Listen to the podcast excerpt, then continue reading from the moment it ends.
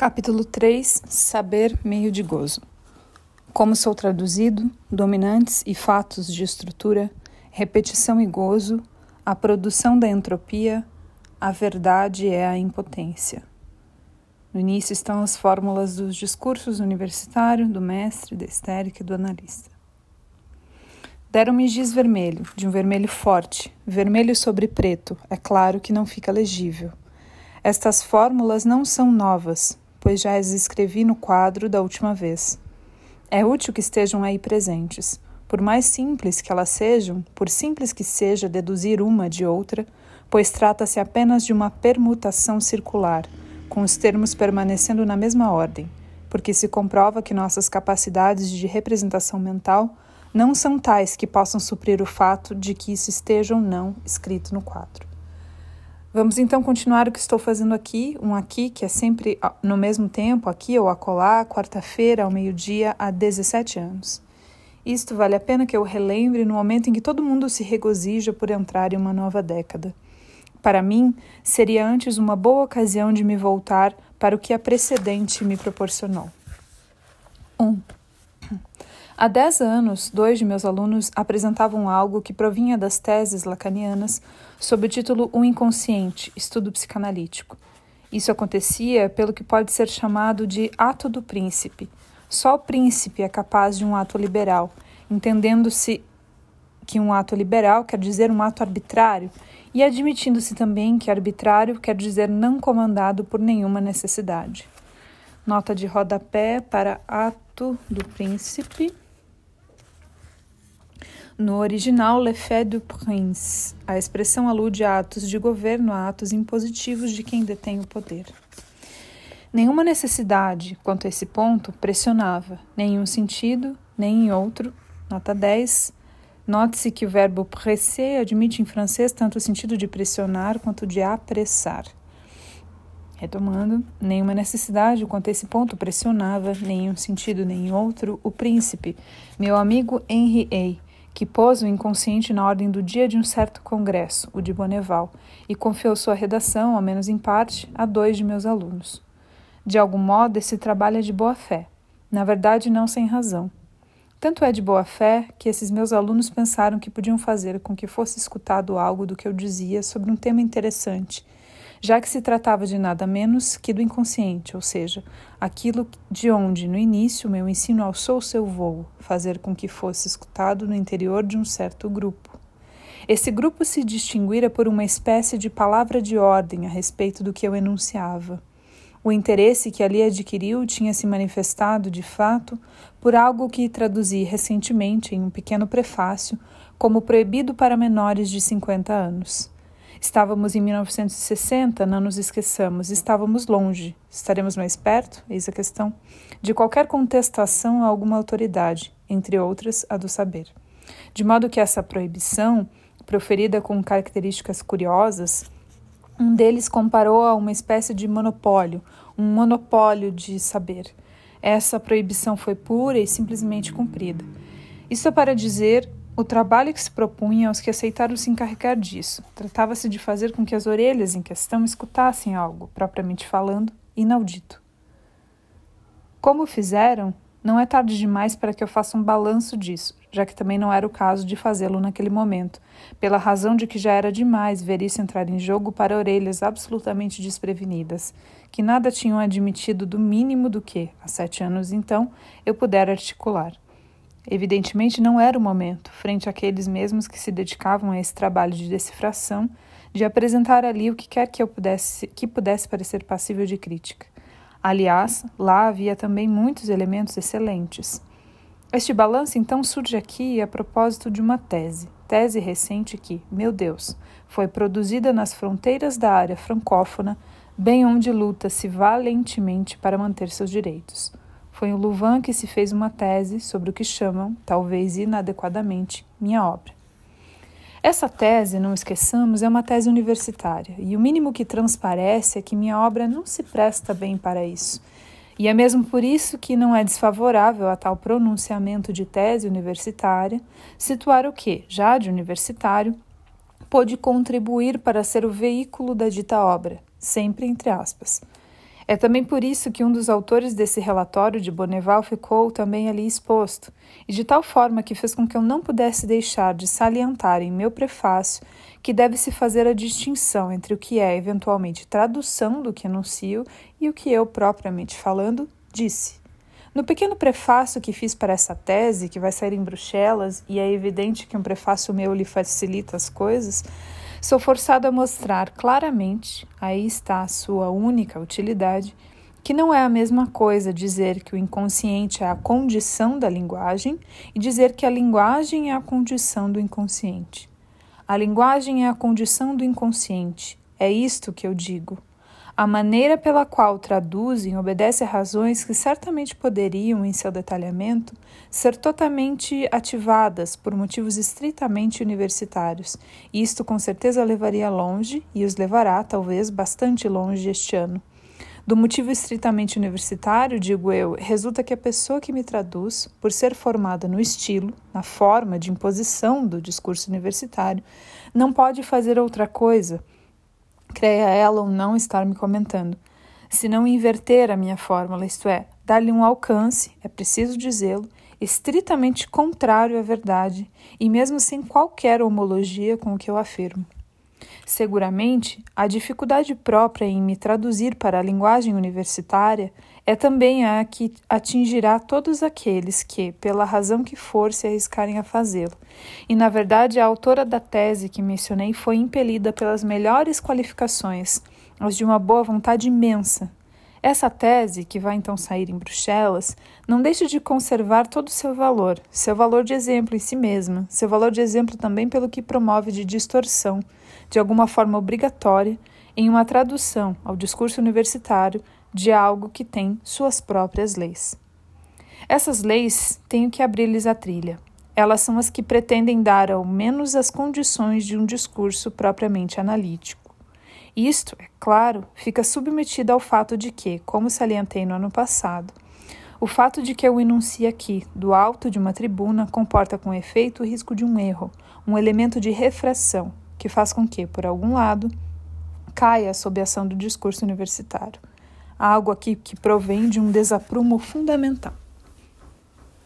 Claro, eu de modo algum me identifico com uma certa posição. Posso garantir que, para mim, certamente não se trata, cada vez que venho aqui tomar a palavra, de dizer seja lá o que for. E nem se trata de um o que é que vou dizer-lhe dessa vez, quanto a isso, não tenho qualquer papel a desempenhar, no sentido de que a função de quem ensina é da ordem do papel, do lugar, do lugar a sustentar, que é incontestavelmente um certo lugar de prestígio. Não é isso que lhes peço, mas antes algo de uma ordenação que me impõe o dever de pôr à prova esse trilhamento essa ordenação, sem dúvida, eu escaparia dela, como todo mundo, se não tivesse, diante desse mar de orelhas, entre as quais talvez haja um par de orelhas críticas, se não tivesse o dever, com essa temível possibilidade, de prestar contas do encaminhamento de minhas ações em relação a isto. Ah, psicanalista. Essa é a minha situação. O status dessa situação, como tal, não foi até agora regulado de nenhuma maneira que lhe convenha, a não ser pela imitação, a não ser pela incitação, pela semelhança de numerosas outras situações estabelecidas. Isso desembocou, no caso, em práticas arrepiantes de seleção, em uma certa identificação com uma figura, com um jeito de se comportar, e mesmo com um tipo humano cuja forma não parece ter se tornado obrigatória, com um ritual ainda, ou com qualquer outra medida que comparei em um tempo melhor, um tempo passado, a de uma autoescola, sem provocar, aliás, qualquer protesto de quem quer que seja. Houve inclusive alguém, de muito próximo, dentre meus alunos de então, que me fez notar que era isso, na verdade, o que desejava qualquer um que enveredasse pela carreira analítica: receber, como na autoescola, a carteira de motorista, a autorização para dirigir, segundo vias bem previstas e comportando o mesmo tipo de exame.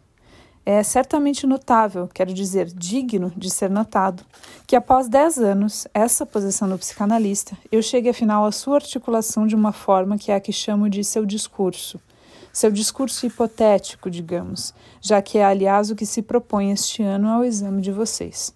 A saber, o que vem a ser a estrutura desse discurso? 2. A posição do psicanalista eu a articulo da seguinte forma: digo que ela é feita substancialmente do objeto A. Na articulação que faço do que é a estrutura do discurso, na medida em que ela nos interessa e, digamos, na medida em que é tomada no nível radical e que importa para o discurso psicanalítico, essa posição é, substancialmente, a do objeto A, na medida em que esse objeto A designa precisamente o que, dos efeitos do discurso, se apresenta como o mais opaco, há muitíssimo tempo desconhecido e, no entanto, essencial. Trata-se do efeito de discurso que é efeito de rechaço. Vou logo tentar apontar seu lugar e sua função. Eis então o que está em jogo substancialmente na posição do psicanalista. Mas esse objeto se distingue ainda de outra maneira, pois aqui vem no lugar de onde se ordena esse discurso, de onde se emite, se posso dizê-lo, a dominante. Vocês percebem a reserva que há neste emprego. Dizer a dominante quer dizer exatamente aquilo com que finalmente designo, para distingui-las, cada uma das estruturas desses discursos, denominando-as diferenciadamente como discurso do universitário, do mestre, da histérica e do analista, segundo as diversas posições desses, desses termos radicais. Digamos que, não podendo dar imediatamente um outro valor a este termo, chamo de dominante o que me serve para denominar esses discursos. A palavra dominante não implica a dominância no sentido de que essa dominância especificaria, o que não é seguro, o discurso do mestre. Digamos que se pode dar, por exemplo, segundo os discursos, diferentes substâncias a essa dominante. Tomemos a dominante do discurso do mestre, cujo lugar é ocupado por S1. Se a chamássemos de a lei, faríamos algo que tem todo o seu valor subjetivo e que não deixaria de abrir a porta para um certo número de observações interessantes. É certo, por exemplo, que a lei, entendamos a lei como lei articulada, a própria lei em cujos muros encontramos abrigo, essa lei que constitui o direito, não deve certamente ser considerada homônima do que pode ser enunciado em outro lugar como justiça. Pelo contrário, a ambiguidade, a roupagem que essa lei recebe ao se autorizar na justiça, é precisamente um ponto em que nosso discurso talvez possa indicar melhor onde estão os verdadeiros propulsores, quero dizer, aqueles que permitem a ambiguidade e fazem com que a lei continue sendo algo que está, primeiramente e sobretudo, inscrito na estrutura. Não há mil maneiras de fazer leis, estejam ou não animadas pelas boas intenções e a inspiração da justiça, porque há, talvez, leis de estrutura que fazem com que a lei seja sempre a lei situada nesse lugar que chamo de dominante no discurso do mestre. No nível do discurso da histérica, é claro que essa dominante nós a vemos aparecer sobre a forma do sintoma. É em torno do sintoma que se situa e se ordena tudo que é do discurso da histérica. Isto nos dá a oportunidade para uma observação. Se esse lugar ainda é o mesmo, e se em tal discurso ele é o do sintoma, isso nos levará a perguntar como é que, sendo o lugar do sintoma o mesmo, pode ele servir em outro discurso. É isso exatamente o que vemos de fato em nossa época, a lei questionada como sintoma. E não basta dizer que isso surge para nós à luz da época para reconhecer suas razões. Disse há pouco como pode ser ocupado esse mesmo lugar dominante quando se trata do analista. O próprio analista tem que representar aqui, de algum modo, o efeito de rechaço do discurso, ou seja, o objeto A. Isto quer dizer que nos será tão fácil caracterizar o lugar dito dominante quando se trata do discurso universitário? Que outro nome dar-lhe? Tal nome entraria nessa espécie de equivalência, cuja existência acabamos de postular, ao menos no plano da pergunta entre a lei, o sintoma e inclusive o rechaço, posto que é exatamente o lugar ao qual o analista está destinado no ato psicanalítico. Nossa dificuldade em responder o que constitui a essência, a dominante do discurso universitário, deve justamente advertir-nos de alguma coisa em nossa investigação, pois o que traço diante de vocês são as próprias vias em torno das quais, quando me interrogo, meu pensamento vagueia, erra, antes de encontrar os pontos seguros. Então, é aí que poderia surgir-nos a ideia de buscar aquilo que em cada um desses discursos, para designar um lugar, pelo menos, poderia nos parecer completamente seguro, tão seguro quanto o sintoma quando se trata da histérica.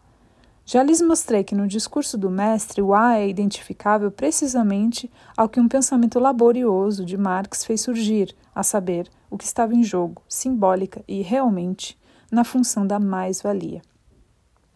Já estaríamos então na presença de dois termos, e daí só faltaria talvez modificá-los ligeiramente, dar-lhes uma tradução mais clara, para transpô-los aos outros registros. A sugestão seguinte se forma aqui, posto que há quatro lugares para caracterizar, talvez cada uma dessas quatro permutações pudesse nos revelar, em seu próprio seio, o lugar mais destacado, constituindo um passo na ordem de descobrimento que nada mais é do que a chamada estrutura. De qualquer forma que vocês a ponham à prova, a consequência de tal ideia será fazê-los perceber isso, que talvez não apareça em uma primeira abordagem. Independentemente desse lugar que poderia ser, como lhes sugeri, aquele que nos interessa, tentem simplesmente dar-se o trabalho de escolher, em cada uma dessas, chamemos-las assim, figuras do discurso, um lugar diferente definido em função dos termos acima, abaixo, à direita, à esquerda.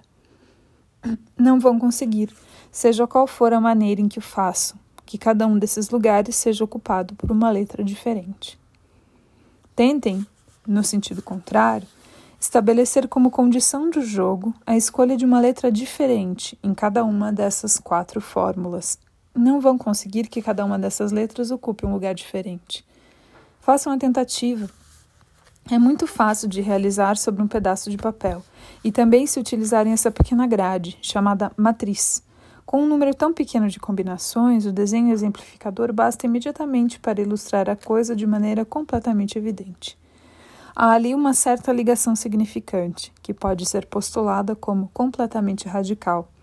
Esse simples fato nos dá a ocasião de ilustrar o que é a estrutura ao propormos a formalização do discurso, estabelecendo para nós mesmos, no interior dessa formalização, algumas regras destinadas a pô-la à prova, encontramos um elemento de impossibilidade. Eis o que está propriamente na base, na raiz do que é um fato de estrutura. E é isto, na estrutura, o que nos interessa no nível da experiência analítica e de modo algum seria por estarmos aqui em um grau já elevado de elaboração, ao menos em suas pretensões, mas desde o início. 3.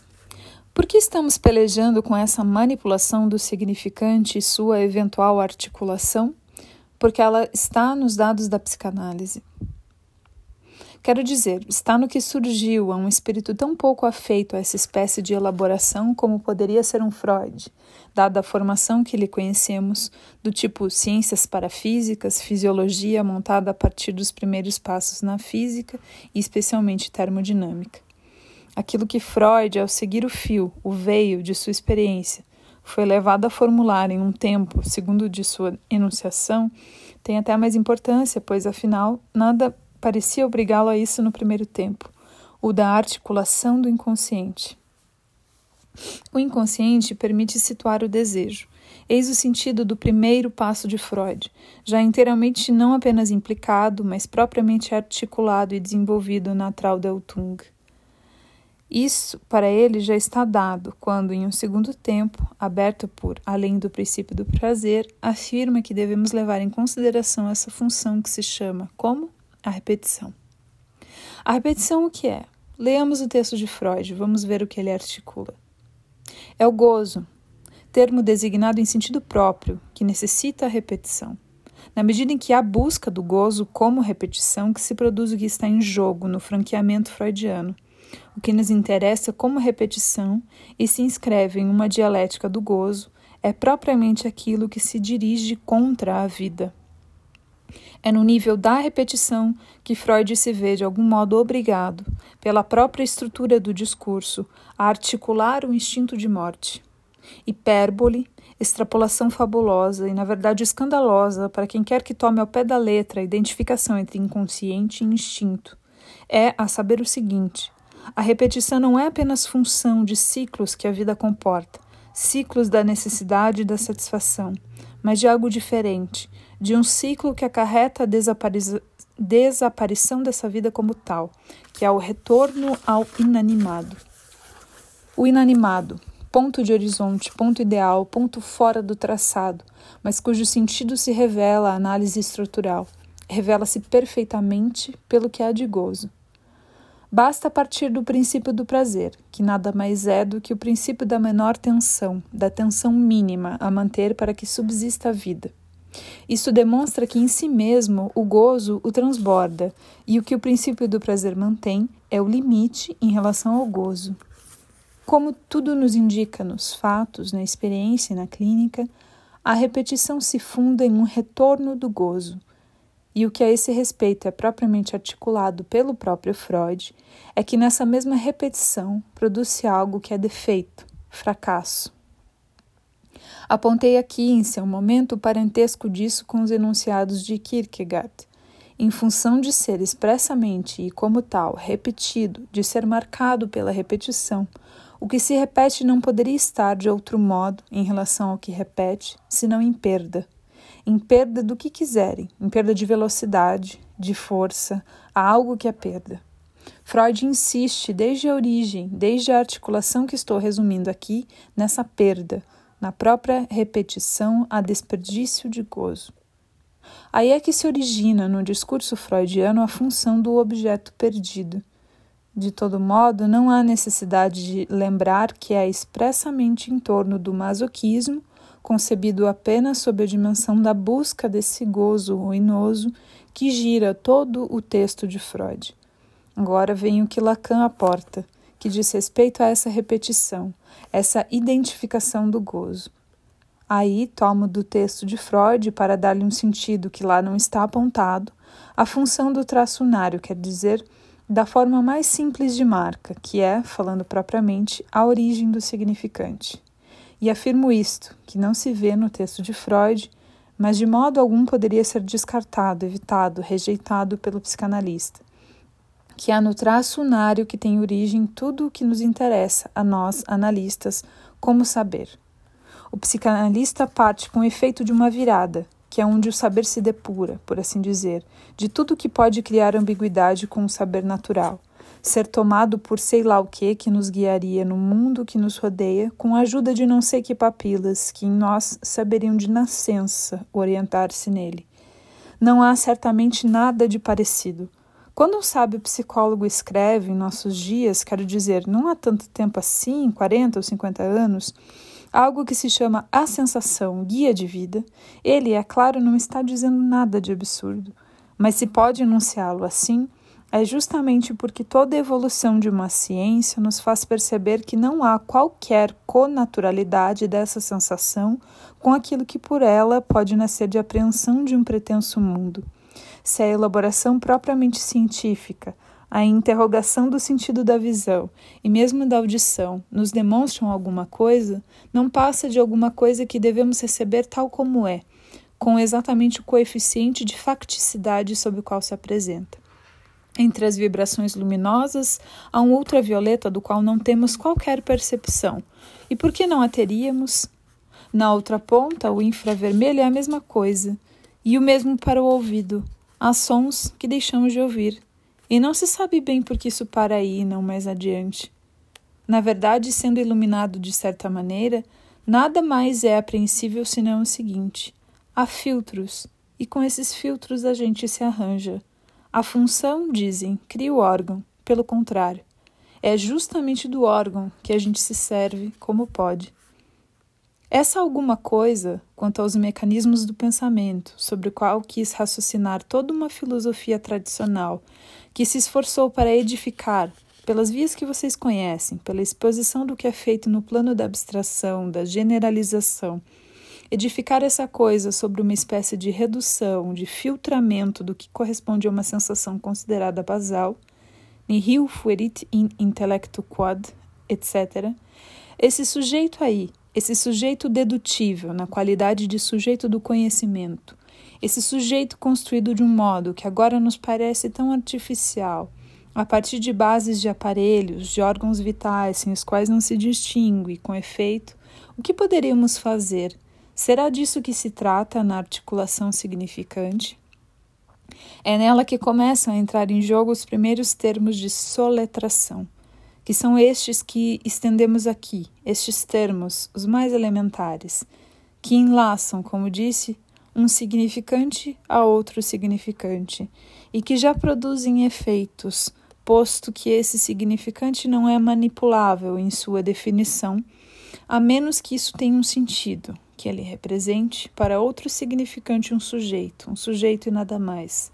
Não, não há nada em comum entre o sujeito do conhecimento e o sujeito do significante. Não há meios de escapar a essa fórmula extraordinariamente reduzida, que tem alguma coisa embaixo.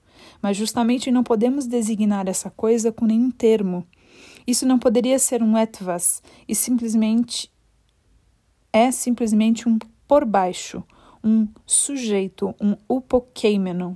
Mesmo para um pensamento tão investido com a contemplação das exigências primárias e não de modo algum construídas da ideia de conhecimento, quero dizer, o pensamento de Aristóteles, a mera aproximação à lógica, o mero fato de que ele a tenha introduzido no circuito do saber, obriga-o a distinguir severamente o Pokémon de qualquer ousia em si mesma, do que quer que seja essência. O significante então se articula por representar um sujeito junto a outro significante. É daí que partimos para dar sentido a essa repetição inaugural, na medida em que ela é repetição que visa o gozo. O saber está, em certo nível, dominado, articulado por necessidades puramente formais, necessidades da escrita, o que culmina em nossos dias em um certo tipo de lógica. Ora, esse saber ao qual podemos dar o suporte de uma experiência que é da lógica moderna, que é em si, sobretudo, o manejo da escrita, esse tipo de saber é ele mesmo que está em jogo quando se trata de medir na clínica analítica a incidência da repetição. Em outros termos, o saber que nos parece mais depurado, embora esteja claro que de modo algum poderíamos extraí-lo do empirismo por depuração, é esse mesmo saber que está, desde a origem, presente. Esse saber mostra aqui sua raiz, porquanto na repetição, e sob a forma do traço unário. Para começar, ele vem a ser o meio do gozo, do gozo, precisamente, na medida em que ultrapassa os limites impostos sob o termo prazer, as tensões usuais da vida. O que surge desse formalismo, para continuar seguindo Lacan, é que, como dissemos há pouco, há perda de gozo. E é no lugar dessa perda, introduzida pela repetição, que vemos aparecer a função do objeto perdido, disso que eu chamo A. O que é que isso nos impõe?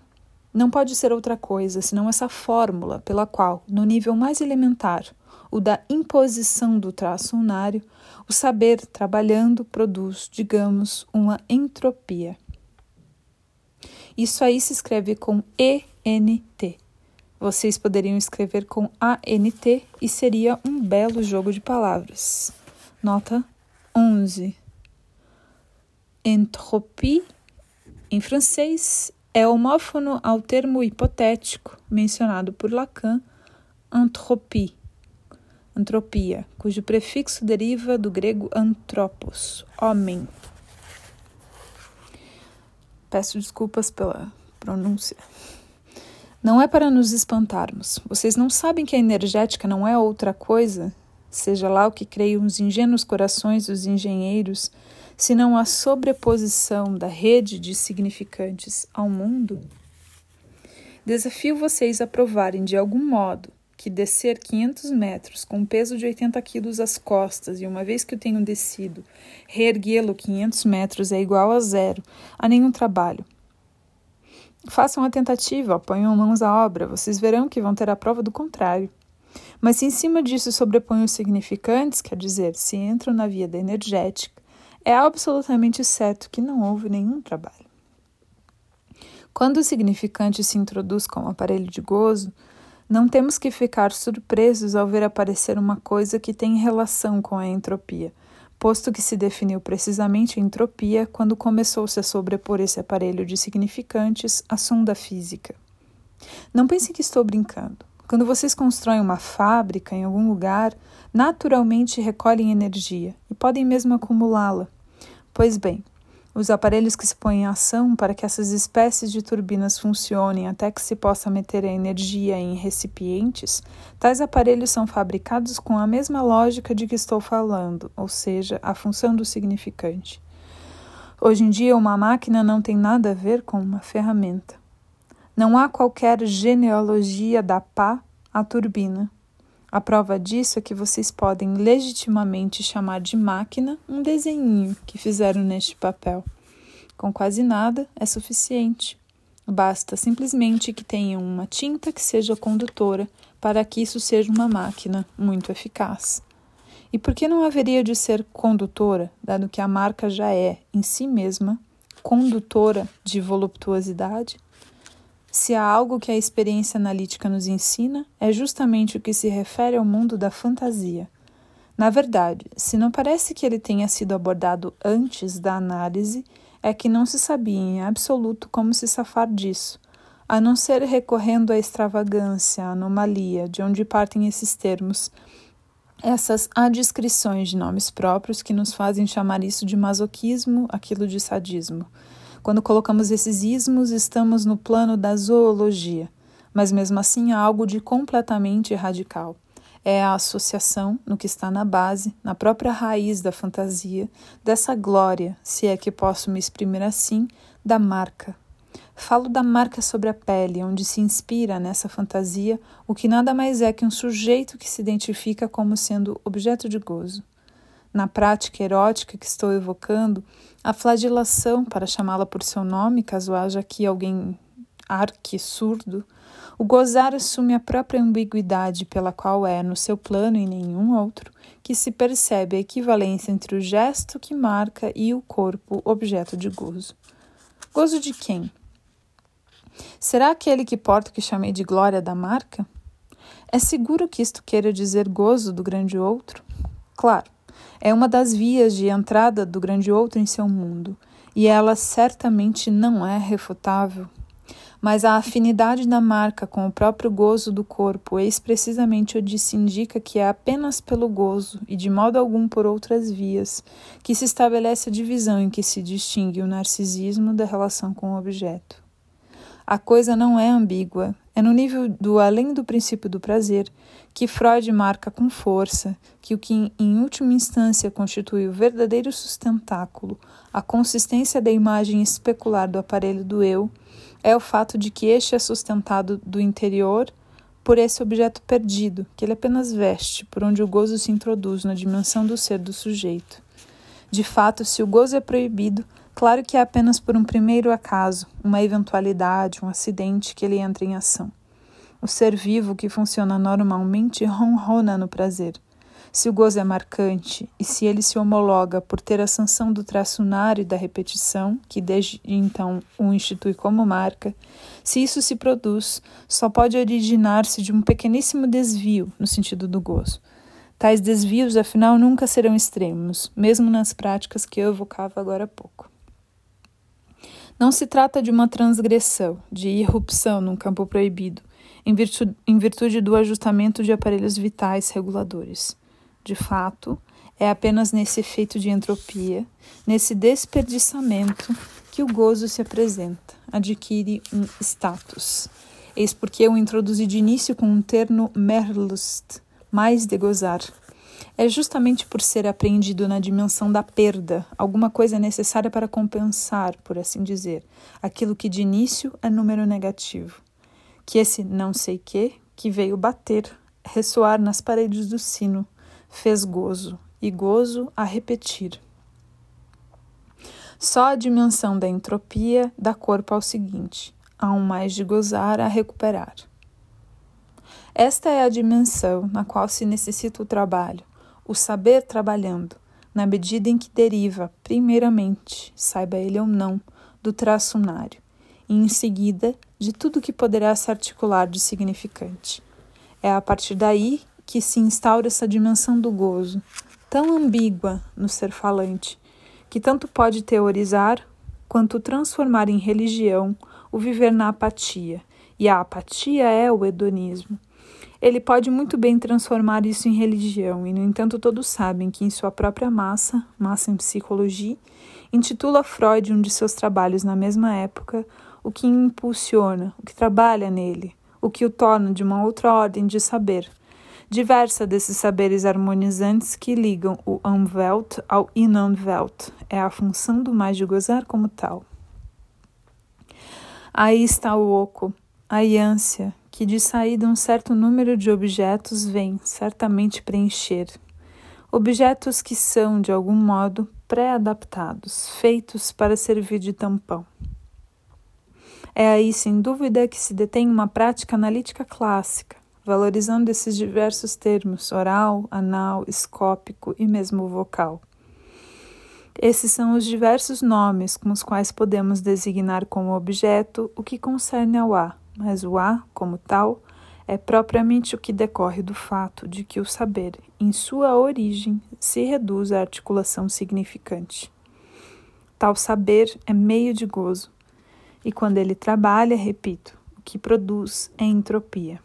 Essa entropia, esse ponto de perda, é o único ponto, o único ponto regular por onde temos acesso ao que está em jogo no gozo. Nisto se traduz, se arremata e se motiva o que pertence à incidência do significante no destino do ser falante. Isto pouco tem a ver com sua fala, com sua palavra, isto tem a ver com a estrutura que se aparelha.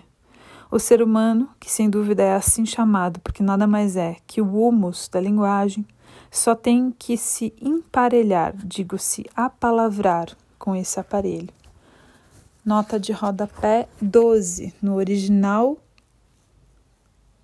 Vou tentar ler. Na, na quoi apparole a cet appareil no jogo de palavras, intraduzível, Lacan condensa s'appareiller, preparar-se, mas também se emparelhar ou se acasalar, e parole, palavra, no sentido da fala.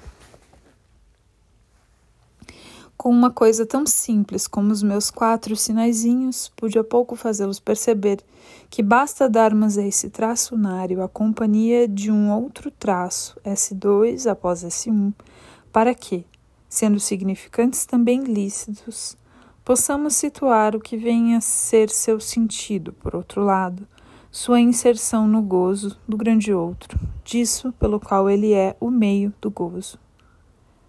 A partir daí começa o trabalho.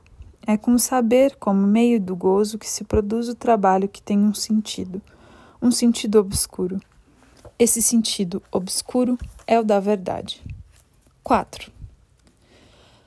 Não há dúvida de que, se estes termos já não houvessem sido abordados por mim sob luzes diversas que nos aclaram, certamente não teria a audácia de introduzi-los assim.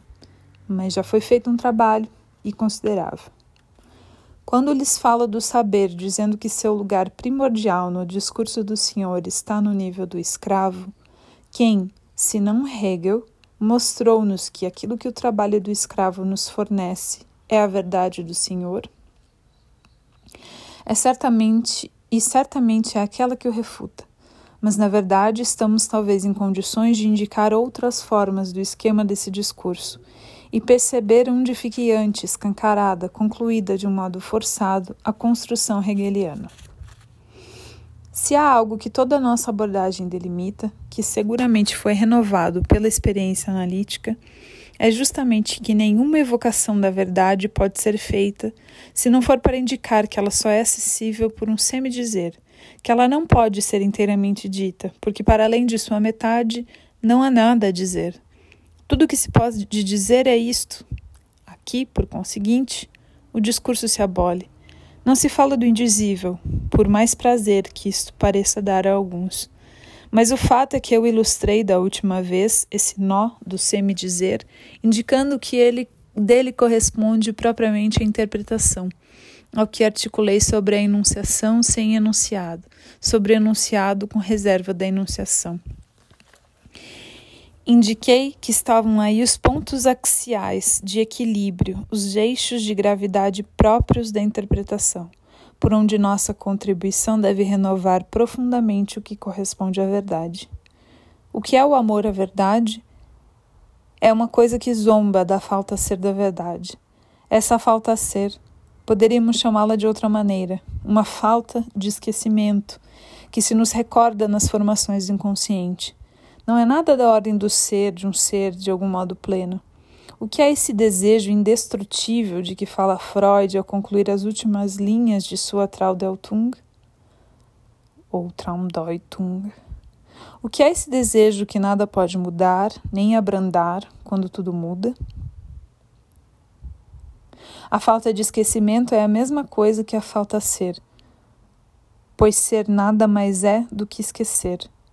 O amor à verdade é o amor a essa fragilidade cujo véu nós levantamos. É o amor ao que a verdade esconde e que se chama castração. Eu não deveria ter que lembrar essas coisas que são de algum modo tão livrescas, Parece que é entre os analistas, entre eles especialmente, que, em nome de certas palavras tabu com que se lambuza o seu discurso, jamais se entende o que é a verdade, é, a saber, a impotência. Ali é que se edifica tudo que concerne a verdade. Que haja amor, a fraqueza, está aí sem dúvida a essência do amor. Como já disse, o amor é dar o que não se tem, ou seja, aquilo que poderia reparar essa fraqueza original e ao mesmo tempo se concebe, se entreabre esse papel. Não sei se devo chamá-lo de místico ou mistificador, que desde sempre foi dado, em uma certa vertente, ao amor. Esse amor universal, como dizem, cujos farrapos nos brandem para acalmar-nos. Isso é precisamente com que velamos e mesmo obstruímos o que é a verdade. O que é demandado ao psicanalista, já indicado em meu discurso da última vez, com certeza não é o que corresponde a esse sujeito suposto saber, no qual, se entendido como em geral é, um pouquinho desviadamente, pensou-se poder fundar a transferência. Eu insisti frequentemente nisto, que nós somos supostos saber não grandes coisas. O que a análise instaura é justamente o contrário. O analista diz àquele que está para começar: Vamos lá, diga qualquer coisa, vai ser maravilhoso. É ele que o analista institui como sujeito suposto saber. Afinal, isso não se dá com tanta má fé, pois no caso presente o analista não pode se fiar em qualquer outro. E a transferência se funda nisto. Um cara que me diz, a mim, grande babaca, que me comporte como se soubesse de que se trata. Posso dizer seja lá o que for, isso sempre vai dar em alguma coisa. Isso não lhes acontece todos os dias. Há bons motivos para causar a transferência. O que define um analista? Já o disse, sempre disse, desde sempre, simplesmente, ninguém jamais compreendeu nada. E além disso, naturalmente a culpa não é minha. Análise, eis o que se espera de um psicanalista. Mas o que se espera de um psicanalista, evidentemente, seria preciso tratar de compreender o que isso quer dizer. Está tão aí, assim, ao alcance da mão, muito embora eu tenha o sentimento de estar sempre redizendo, o trabalho é para mim e o mais de gozar para vocês. O que se espera de um psicanalista é, como disse da última vez, que faça funcionar seu saber em termos de verdade. É por isso mesmo que ele se confina em um semi-dizer. Eu disse da última vez e terei que voltar a isso, porque tem suas consequências. É o analista, e é ele somente, que se endereça essa fórmula que tantas vezes comentei. Vous voir soll ich werden. Se o analista trata de ocupar esse lugar no alto e à esquerda que determina seu discurso, é justamente porque de modo algum está lá por si mesmo. É lá onde estava o mais de gozar, o gozar do outro, que eu, na medida em que profiro o ato analítico, devo advir. 14 de janeiro de 1970.